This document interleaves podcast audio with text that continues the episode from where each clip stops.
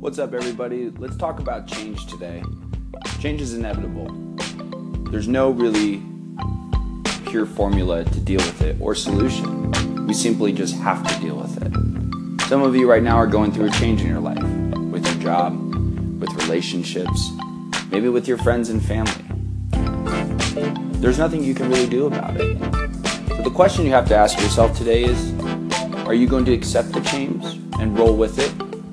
Are you going to see that it is what it is and give yourself time and patience to understand that this could be a good thing?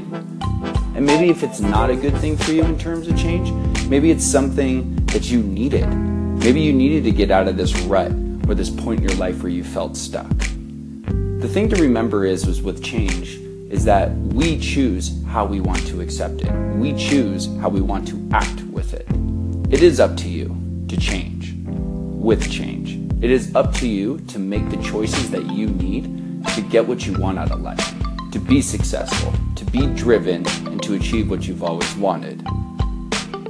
So each day, I want you to think about the things that are changing in your life or the things that you've wanted to change. And what would you do or how would you take change head on to make those things happen for yourself that you've always wanted. If you're stuck at a job and you're not getting promoted, or you don't have the salary that you've always wanted, what are you going to do to change that?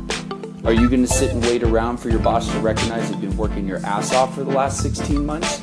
Or are you going to go into your boss and say, I deserve a raise because I've been working extremely hard for you and I know what I'm worth? Remember, change works both ways. It just doesn't happen to you, you also make it happen for yourself.